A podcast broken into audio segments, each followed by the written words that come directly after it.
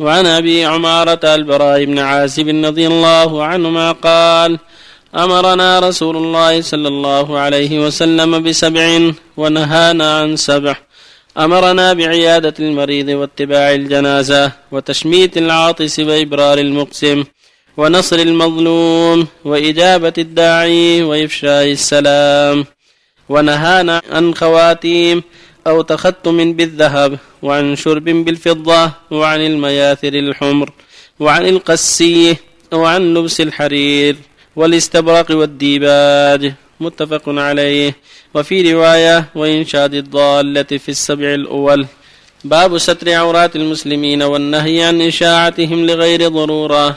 قال الله تعالى إن الذين يحبون أن تشيع الفاحشة في الذين آمنوا لهم عذاب أليم في الدنيا والآخرة. وعن أبي هريرة رضي الله عنه عن النبي صلى الله عليه وسلم قال لا يستر عبد عبدا في الدنيا إلا ستره الله يوم القيامة. رواه مسلم.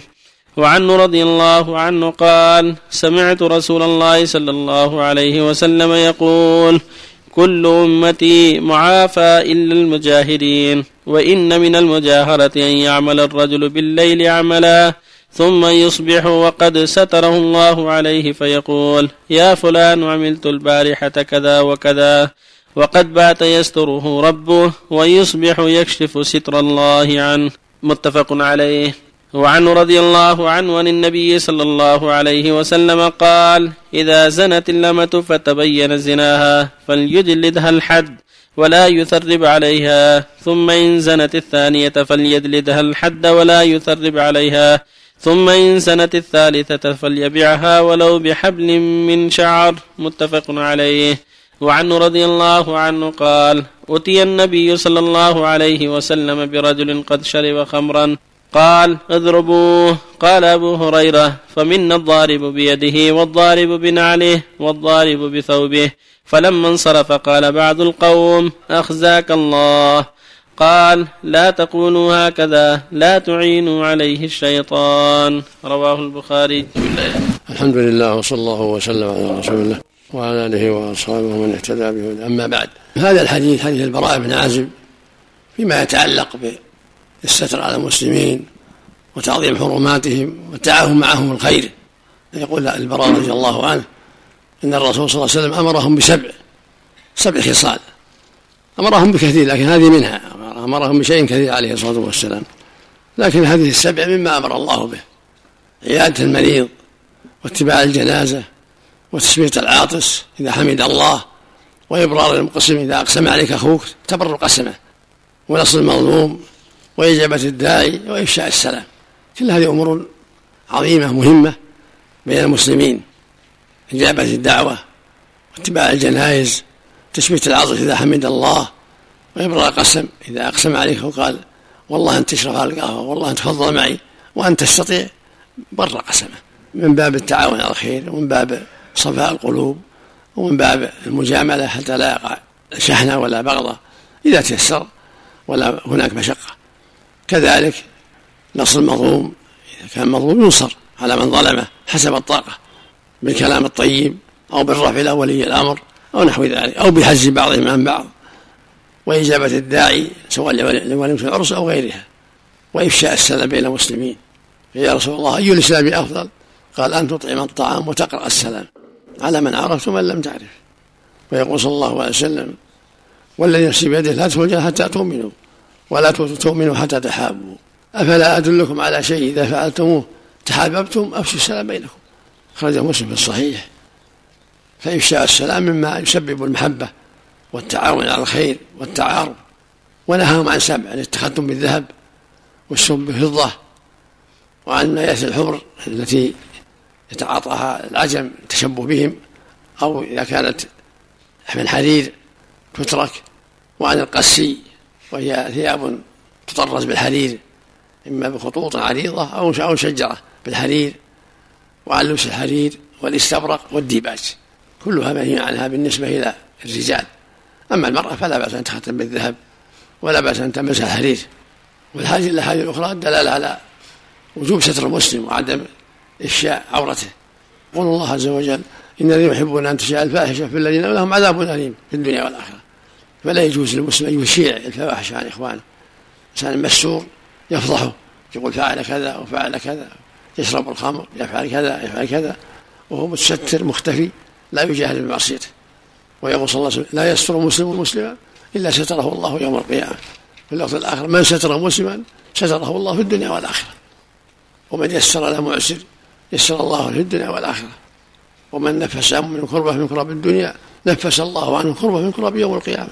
والله في عون ما كان في عون أخيه. الله في عونك. ما كنت في عون أخيك. اللفظ الآخر.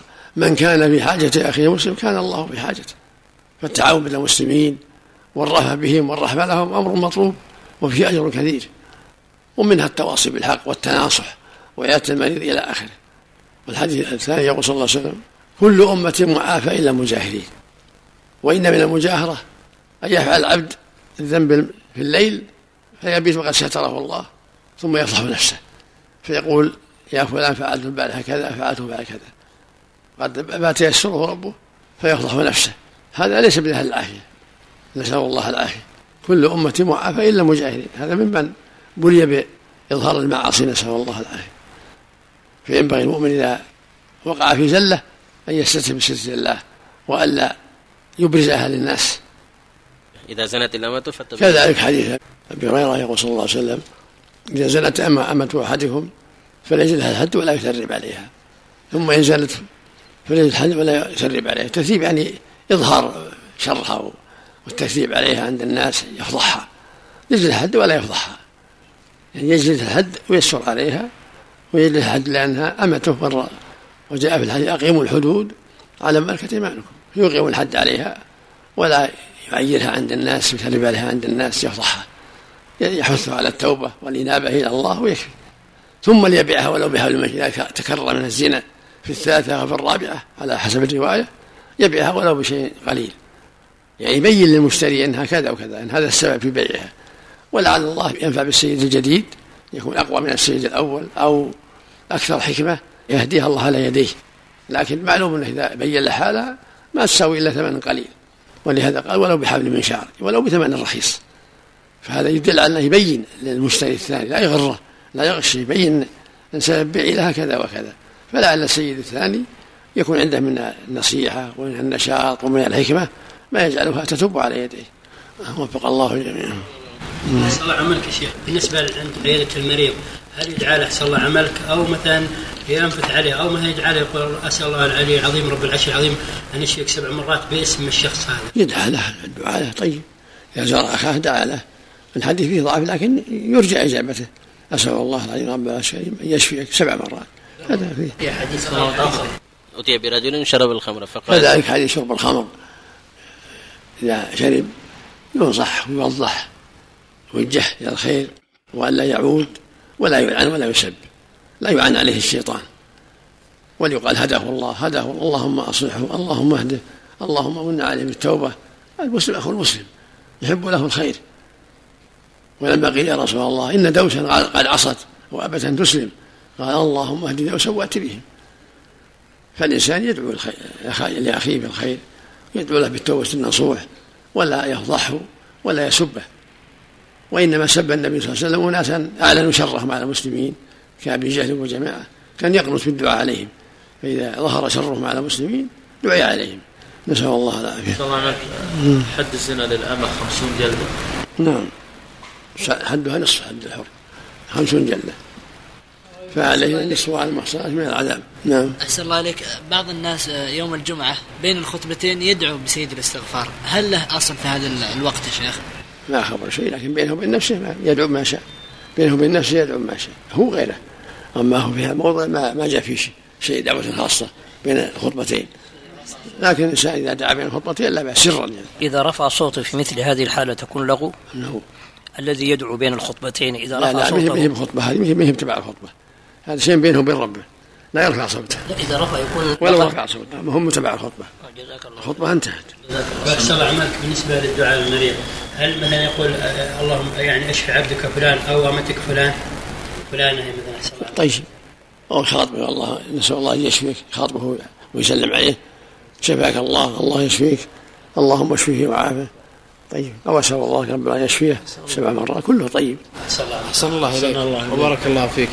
بالنسبة لتحقيقات الشيخ شعيب الأرناوط حفظك الله وتخريجاته. في بعض الملاحظات عليه في بعض كاتب بعض الإخوان ملاحظات يمكن بعد أنك نكملها. تطبع فيها ملاحظات. الله يهديه الله بعض الناس يكون في مكة فيصلي الجمعة فما أن ينتهي يقوم ويصلي العصر قصرا بعد الجمعة. لا, لا ما يصلح. طيب لا, لا تجمع العصر مع الجمعة. يلزم أن يعيدها يا شيخ. يصليها في وقته يصليها في وقته. ويلزم أن يعيد من فعلها يا شيخ. ينبغي أن يعيدها نعم. أحسن الله.